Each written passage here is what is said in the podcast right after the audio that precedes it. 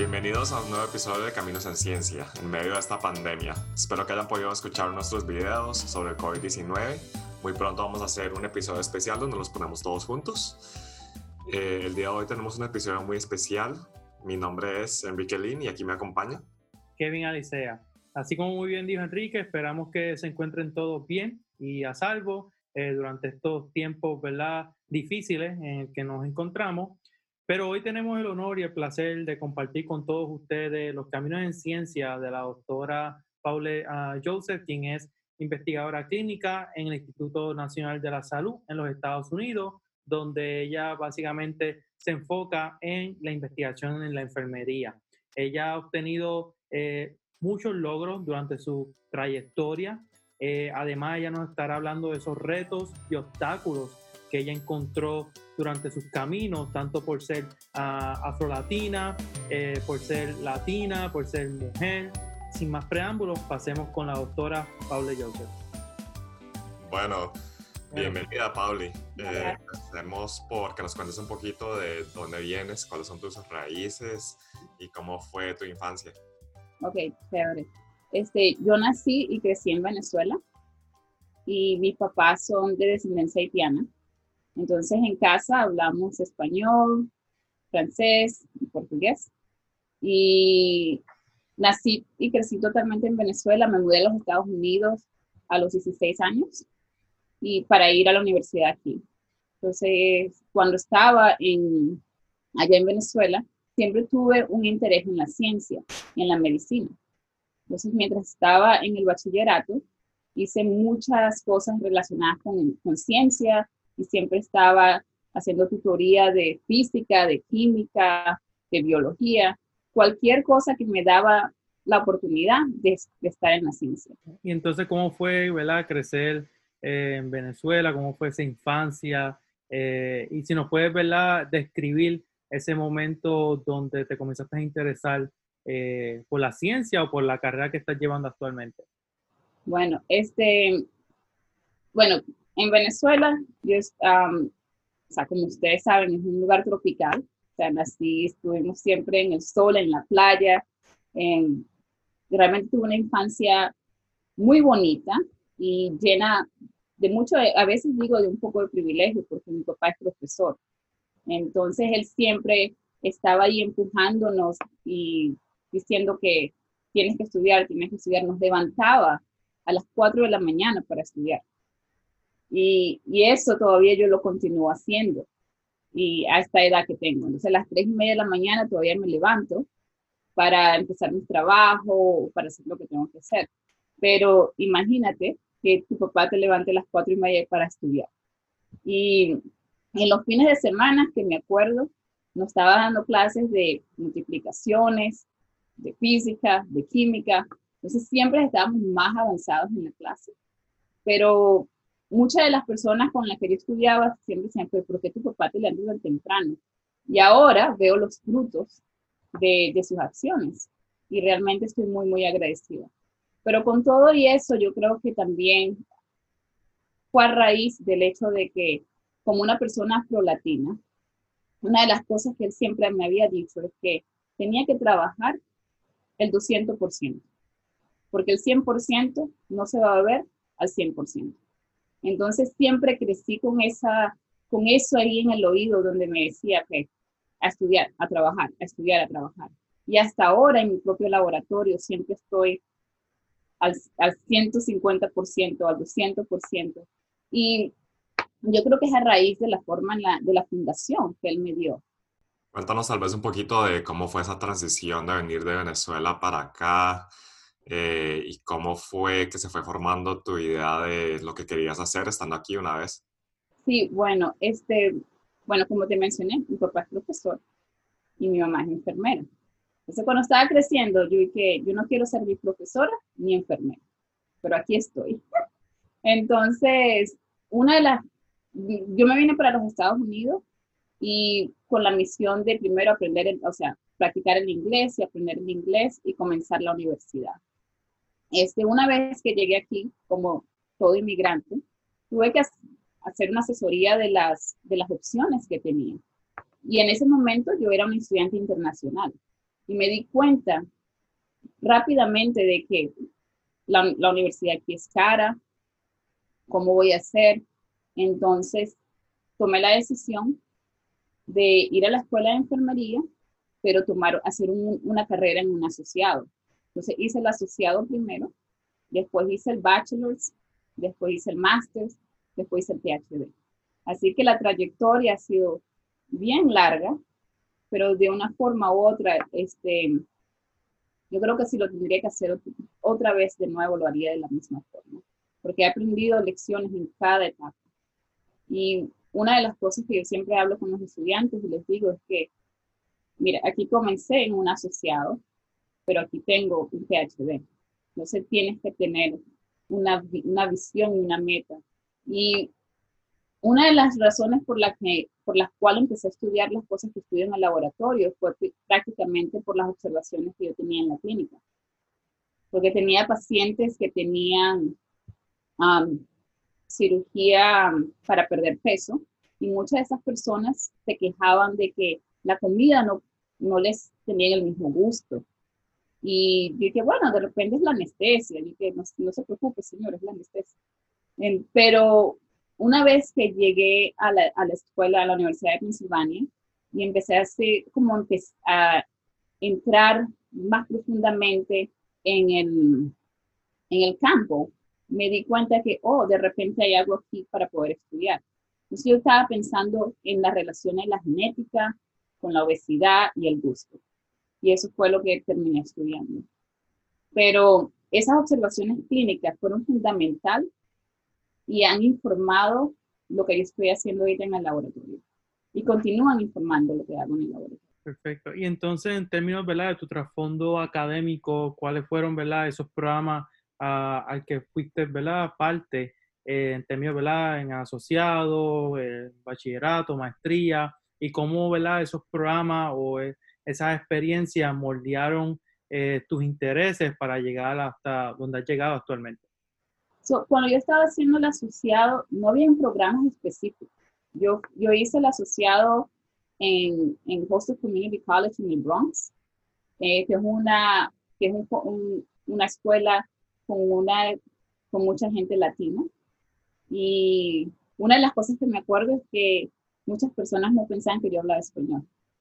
Pero, you know, uh, ahí mismo progresé, pero una de las cosas que yo hice fue hacer de voluntario con la, enfermera del hospital o con personas que yo sabía que estaban haciendo un poco, un poco de investigaciones, pero no había un programa así en específico.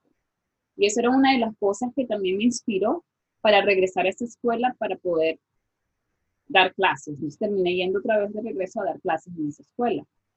Cuando fui al bachelor's, yo hice lo que se llama un bridge program, que era para las personas que terminan el asociado y quieren hacer un bachelor, que era nada más un año para, para obtener el bachelor.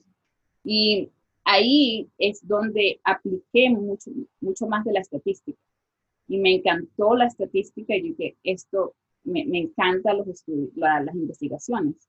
Entonces, cuando llegué al, a la maestría, una de las personas que me inspiró más fueron los mentores que tuve. Y no eran programas específicos, pero los profesores que, que tuve, que vieron mi, o sea, mis habilidades y las cosas que yo quería hacer en términos de las investigaciones, siempre estuvieron ahí empujándome, diciéndome que, mira, deberías pensar en un PhD. Y yo dije, no, pero ¿para qué? Si yo tengo que terminar esto y empezar a trabajar otra vez. Y como tú sabes, o sea, como enfermera, tú tienes una trayectoria en la que digo, no, tengo que ganar dinero, tengo que hacer esto, quiero hacer lo otro. Pero ellos siguieron ahí. Cada, cada mes, cada, cada semana me decían, no, aplica, ponte a pensar en el, en el, en el doctorado. Y mientras estuve ahí en, el, en la maestría en CASE, me, me dijeron, bueno, aplica para este grant, para una beca que ellos tenían. Y yo, yo escribí la beca y me la dieron, que nada más eran de 500 dólares. Y con eso hice, una, hice un proyecto para poder estudiar la obesidad en, en, niños en las comunidades cerca de ahí en Manhattan. Y esos 500 dólares me abrieron las puertas y, las ideas. O sea, no, yo nunca había aplicado para algo en el que era revisado por otras, por otras personas y me iban a dar una, una beca para hacer investigaciones. Y eso realmente informó o me dio el primer paso para poder seguir en esto de las investigaciones. Y de allí, una, cuando llegué a la, a la maestría, al doctorado, sí me encontré muchos más programas. Y ahí fue donde identifiqué que en el Instituto Nacional de Salud tenían un programa que se llama el Summer Genetic Institute, que está en el Instituto Nacional de Enfermería. Y porque yo estaba interesada en estudiar genética, pero el currículo de las enfermeras realmente no tiene una fundación muy profunda en la genética. Entonces, utilicé esa oportunidad para aprender el, el idioma y tener algunas cosas en mis manos para poder aplicar. Y una vez que regresé a la universidad después de ese verano, tuve, cambié muchas de las cosas que hice en, en mi currículo y de ahí establecí, establecí lo que iba a hacer para, para mi programa de investigaciones. Y una vez que estaba ahí en, el Instituto Nacional de Salud, me di cuenta que tenían otros programas como el, el SIP Program, que es el Summer Internship Program. Entonces el próximo año regresé para hacer lo mismo. Entonces estuve buscando diferentes cosas que pudieran suplementar la educación que no tenía. Y eso me fue ayudando para poder, como yo digo, crear un rompecabezas, poner tu rompecabezas juntos para que me ayudara para las metas que yo tenía, especialmente para poder estudiar ciencia básica y más que todo genética. Wow, qué increíble. Me, me parece súper interesante como tú misma identificaste las cosas que te hacía falta y lo fuiste llenando poco a poco con estos programas. Y había otros programas en los que yo atendí, como en a Rockefeller University, me di cuenta que tenían un programa en biostatística mm. y en, en, para hacer análisis de genética. Entonces apliqué para eso y terminé siendo la primera enfermera en atender un, esos programas. Entonces, muchas muchas de las cosas que estuve identificando, terminé siendo la primera, la primera persona que tenía una carrera diferente para, para poder atender. Pero una de las cosas que vi es que las personas um, estaban dispuestas a apoyarme, estaban dispuestas a enseñarme, solamente tenía que hacer la pregunta. Cuéntanos tal vez un poquito de en todas estas transiciones que tuviste y tal vez viendo para atrás con todo lo que está pasando también actualmente, algunos de los retos que has tenido durante toda esta increíble carrera, todas estas transiciones y tal vez retos personales como afrolatina y con toda esta transición de venir de Latinoamérica y todo lo que está pasando ahorita? Bueno, es una pregunta excelente. yo creo que una de las cosas que describí suena totalmente lineal, y como que no hubo ningún problema, pero realmente, o sea, la trayectoria ha tenido piedras aquí y allá, ha habido momentos en el que, o sea, he sido juzgada por, por el color de mi piel, o como luzco, o por mi acento. Y yo me acuerdo que al principio, cuando yo estaba, cuando me había mudado para acá, yo quería cambiarme el acento. Yo quería ir a una clase para neutralizar el acento, para no tener, para que nadie me preguntara de dónde era. Y, y a la final, uno de los mentores que tuvo me dijo que no, no hagas eso. Eso, eso es parte de lo que, de ti, de lo que tú eres. Y, y me habló mucho sobre el respecto y decidí no hacerlo. Pero en la trayectoria en general, he conseguido muchas personas que me han ayudado. He aprendido a, navegar aguas muy difíciles y enfocarme prácticamente en mi trabajo, dejar que mi trabajo hable por mí.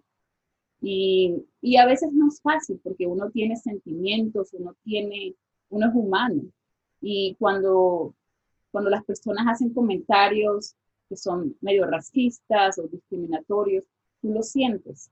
Pero muchas de las veces la, forma en la que yo lo veo es, ¿sabes qué? Te voy a enseñar que yo valgo y que yo puedo hacer esto. o sea, al principio, cuando yo quería estudiar la genética, muchas personas me dijeron que, pero ¿por qué? sea, si eres, estás haciendo cosas clínicas, ¿por qué vas a hacer esto? ¿Y cuál es la, por qué esto es importante? Y ahí me seguí empeñada en hacer lo que tenía que hacer. Yo creo que a veces sea, estas cosas pasan y seguirán pasando, pero uno tiene que mantenerse enfocado en las cosas que uno, que tú sabes que tú quieres hacer y conseguir las personas que te puedan ayudar, porque hay personas que te ayudan por conveniencia, ¿no? Y otros que te ayudan de corazón. Y te das cuenta de quiénes son esas personas. Yo creo que identificando los mentores que sean buenos, identificando programas que se hayan creado para, para darle a las personas, a las personas de minoría oportunidades, es importante enfocarse. Yo siempre digo que la, lo que crea más disparidad es la falta de educación e información. Y una vez que en nuestras comunidades nos ponemos en posiciones donde podemos al menos obtener la información para pasársela a la próxima generación o a la generación próxima, de repente no me ayudaría a mí, pero va a ayudar a la otra persona. Y, y, a veces la otra cosa que yo me pongo a pensar es que hay muchas personas que han estado antes que yo, que han, que han sufrido y estamos parados en los hombros de estas personas, ¿no? Entonces siempre lo veo de que me estoy parada en los hombros de estas personas para ver hacia adelante. Entonces es la forma en la que yo prácticamente vivo mi vida y veo la vida y, y practico eso al, diario. Y con las cosas que están sucediendo en estos momentos, realmente duele, pero una de las cosas que yo veo es que la, hay acción en la comunidad. Hay acción en la comunidad. Entonces, yo a veces también pienso, o sea, no solamente afro-latina, pero o sea, también tengo que soy mujer. Entonces, es como triple minoría. Entonces, y en triple minoría en la ciencia.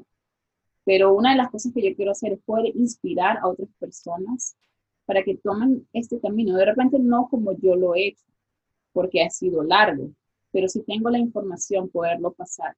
Y yo creo que por eso estar en, en la posición que tengo y en, en, en el NIH y poder hacer conversaciones así que realmente pueda trascender fronteras para que las personas aprendan de las oportunidades que tenemos. Wow, este, muchas gracias, Vela, por compartir todo lo que dijiste. Es sumamente inspirador y de seguro, ¿verdad? Este, va a empoderar a muchos estudiantes, ¿verdad? Que se van a identificar contigo eh, y, de, ¿verdad? Con tus caminos. Eh, volviendo. A esa pregunta con respecto a todo lo que enfrentaste, eh, probablemente quizás resaltaste lo que enfrentaste una vez te moviste a los Estados Unidos, pero una de las cosas que quería como que hablar brevemente y basado en tu experiencia y si nos puedes contar, ya que existe esta perspectiva de que la discriminación, el racismo, todo esto, ¿verdad? Eh, problemas que enfrentamos actualmente se dan acá en los Estados Unidos, ¿verdad? Pero también, ¿verdad? Se ha reportado y muchas personas han compartido que dentro de sus países, ¿verdad? De América Latina, también perciben este, alguna forma de sesgo implícito o sesgo ¿verdad?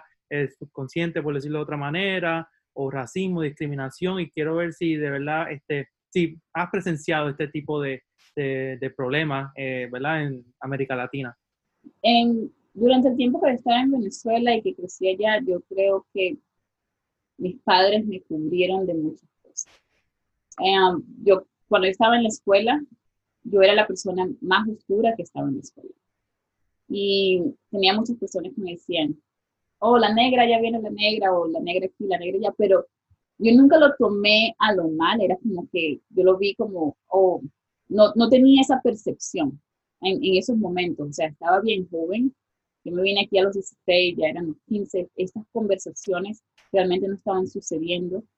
Y una de las cosas que sí observé era, mucho, era sobre todo a nivel de las clases sociales pero que como se difundía un poquito dependiendo del nivel económico de las personas, independientemente del color de la piel, ¿no? Pero yo creo que muchas de esas cosas a veces los padres nos protegen. Y yo creo que cuando me pongo a pensar, Y pienso, yo digo que mi padre, mis padres me protegieron diciéndome que tenía que estudiar más. No podía, regresar, no podía llegar a la casa con, con una A menos, porque no tuve una A. O sea, yo creo que ese tipo de pensamiento que te ponen es como que para protegerte en ese tipo de sistema. Pero yo creo que ahora, como más adulta, yo veo y digo, oh sí, estas cosas pasaron. Y puedo identificar eso. Pero cuando estaba tan joven, realmente no.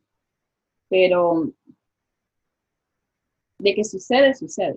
Y de que tenemos que hacer algo para cambiar ese tipo de percepciones en nuestras comunidades, tenemos que hacer algo. Uno reflexiona ahora en su carrera y reflexiona, ¿verdad? Esas microagresiones o a veces hasta macroagresiones que quizás uno eh, pasó en, sus países. Este, una carrera en enfermería, por lo menos eh, para muchos, este, es diferente a lo que tú estás haciendo, ¿verdad? Tú estás como investigadora principal, eres científica, entonces eh, recientemente, ¿verdad? Publicaste un artículo donde hablaste de los programas doctorales en el campo de, la enfermería y, ¿verdad? De la ciencia como tal. Y no sé si nos puede hablar, ¿verdad? Un poco de, de cómo, ¿verdad? Uno como estudiante, ¿verdad? Esas próximas generaciones se pueden entrenar para convertirse tanto en una enfermera como en una científica eh, como tú eres. Bueno, una de las cosas que es importante que diga es que yo todavía practico y todavía veo pacientes, pero los pacientes que veo están relacionados a los estudios que estoy haciendo. y por eso fue una de las razones que decidí ir al, al Instituto Nacional de Salud, porque me daban esas dos opciones. Realmente, en la forma en la que yo lo veo, como te mencioné al principio, los pacientes han informado las preguntas que yo hago y no me veía de una forma de tener que dejar por completamente de ver pacientes. Y como, como Family Nurse Practitioner tengo esa oportunidad todavía. Una de las cosas que ha cambiado mucho en, en la educación de enfermería es que tienen la habilidad, muchas de las personas que están entrando, la habilidad de, de hacer un bachelor's a un PhD directo, como otras carreras han tenido. Antes tenías que hacer un bachelor, después la maestría, después el, después el PhD. Entonces, eso está ayudando a que ingresen personas más jóvenes al programa. Muchas de las personas a veces piensan que, oh, la enfermería nada más es para cuidar pacientes, pero aquí me ves, o sea, tú puedes, tú puedes trazar la carrera y la trayectoria que tú quieras. O sea, la, la, carrera de por sí y el currículo tiene mucha ciencia, que tienes que aprender, porque tienes que dar medicinas, tienes que poder entender cómo funciona en el cuerpo humano, pero a la misma vez tú puedes trabajar en el hospital, como puedes trabajar como investigadora, como puedes trabajar en una, en una industria farmacéutica. Entonces tiene muchas oportunidades. Y yo creo que una de las cosas que ayudaría es poder hablar con, con las generaciones que, que, van a, que van a entrar las próximas generaciones de las oportunidades que existen en enfermería. No es solamente ver pacientes, o sea, hay muchas personas que son administradores, que hacen enfermería viajando por todos los países o dentro del mismo país. O sea, hay muchas opciones que tú puedes, que, que puedes tener. En el campo de, de las investigaciones, necesitamos más enfermeras que, hacen, que hagan investigaciones. Necesitamos que la comunidad siga creciendo y que la gente jóvenes hagan preguntas en, sobre los impactos a los pacientes. Entonces, esa es una forma de, de poder como promover las investigaciones a las próximas generaciones, que se den cuenta que, a veces no tienes que ir a la escuela de medicina de por sí para poder hacer investigaciones. También hay otras carreras por las cuales puedes hacer las investigaciones también, como la enfermería. Hablando un poquito de tus éxitos, eh, cuéntanos cómo fue ese momento cuando ya te dijeron que ibas a ser una investigadora principal en el NIH, qué mérito tan grande y cuéntanos un poquito de ese momento. No lo creía. No, y, y, todavía a veces me levanto y me tengo que pellizcar para poder creer que realmente estoy aquí. Yo digo que una de las cosas que he aprendido es flexibilidad.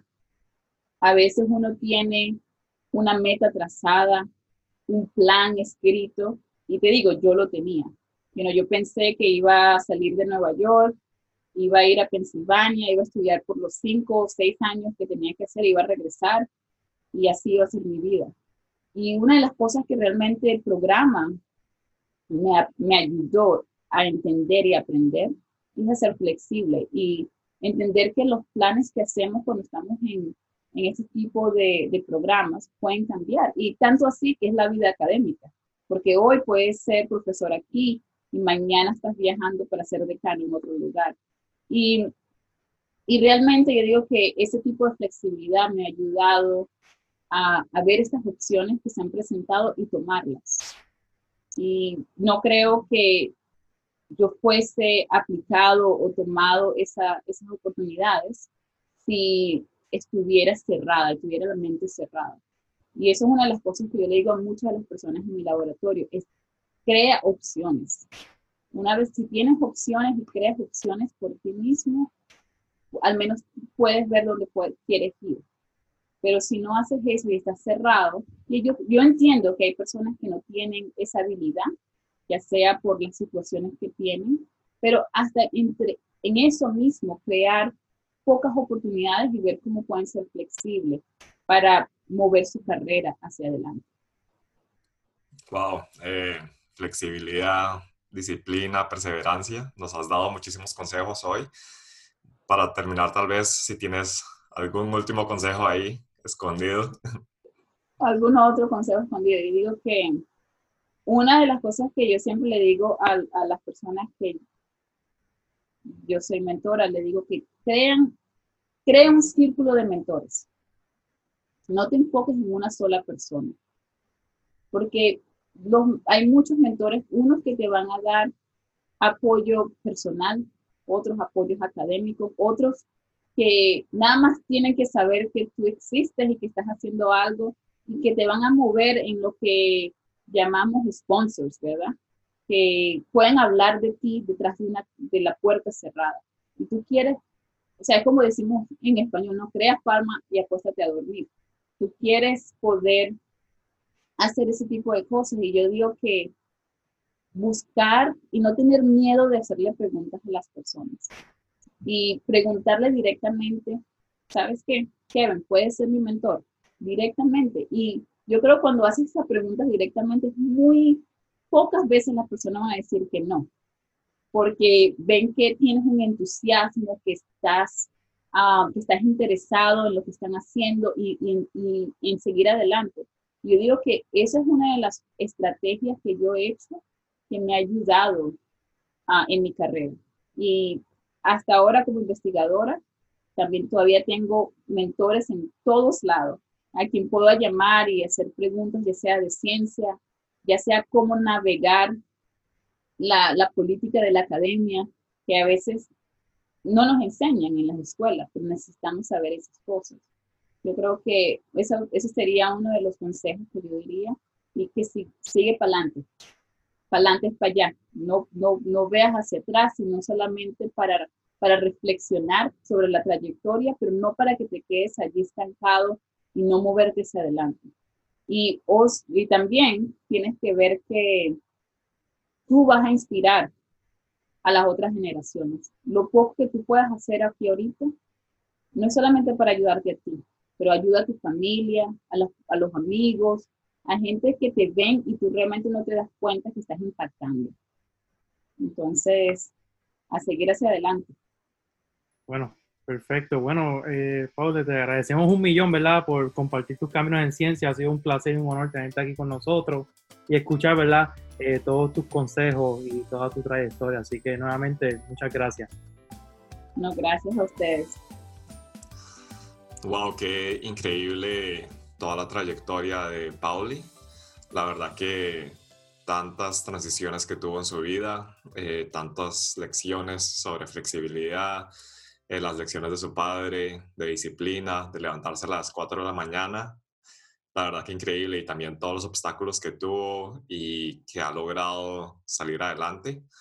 La verdad que fue muy, una inspiración muy grande. Sí, no, definitivamente concuerdo con todo, ¿verdad? Eh, que dijiste, eh, ha sido una trayectoria llena de muchos retos y obstáculos y ella nos comparte, ¿verdad?, cómo sobrepasó cada uno de ellos. También reflexiona sobre, ¿verdad?, las diferentes identidades que ella posee y a lo que ella se refiere como tener, ¿verdad?, ser triple minoría acá en los Estados Unidos, ser afrolatina, ser mujer, tener acento, y, ¿verdad?, ella habla sobre esas perspectivas y cómo se ven dentro del mundo actual, pero a la misma vez reflexiona de, ¿verdad? de lo que fue su trasfondo viniendo de América Latina, de su país, Venezuela, y donde ella vuelve a reflexionar sobre esas microagresiones, en muchos casos hasta macroagresiones, que de cierta forma tuvieron presente, pero que no las considero eh, como algo que haya afectado eh, su persona como tal. También a la misma vez resalta cómo su familia, sus padres eh, la protegían eh, con respecto a estos eh, ¿verdad? problemas a nivel social, entre otras, pero que sí se dieron ¿verdad?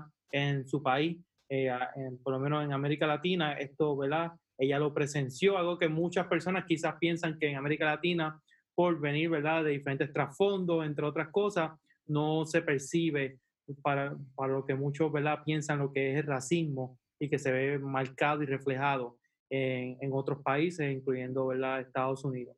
Así que eh, tremendos caminos en ciencia. Ella nos, también nos habla de cómo son esos procesos para terminar en una carrera en investigación en enfermería. Algo ¿verdad? que muchas personas quizás no perciben como una carrera, ya que visualizan a la enfermera como alguien que practica este campo en un hospital o en otras áreas, ¿verdad? Pero en términos de investigación, eh, esto es un componente, ¿verdad? Que no habíamos incluido para nuestro podcast y que me parece fascinante que podamos compartir con esas próximas generaciones y esas familias, ¿verdad? Que puedan verle que existen otras carreras eh, que también se encuentran alineadas a otras áreas que quizás estamos más familiarizadas, como es la enfermería pero que también se puede hacer investigación y puede ser científico o científica en esta rama.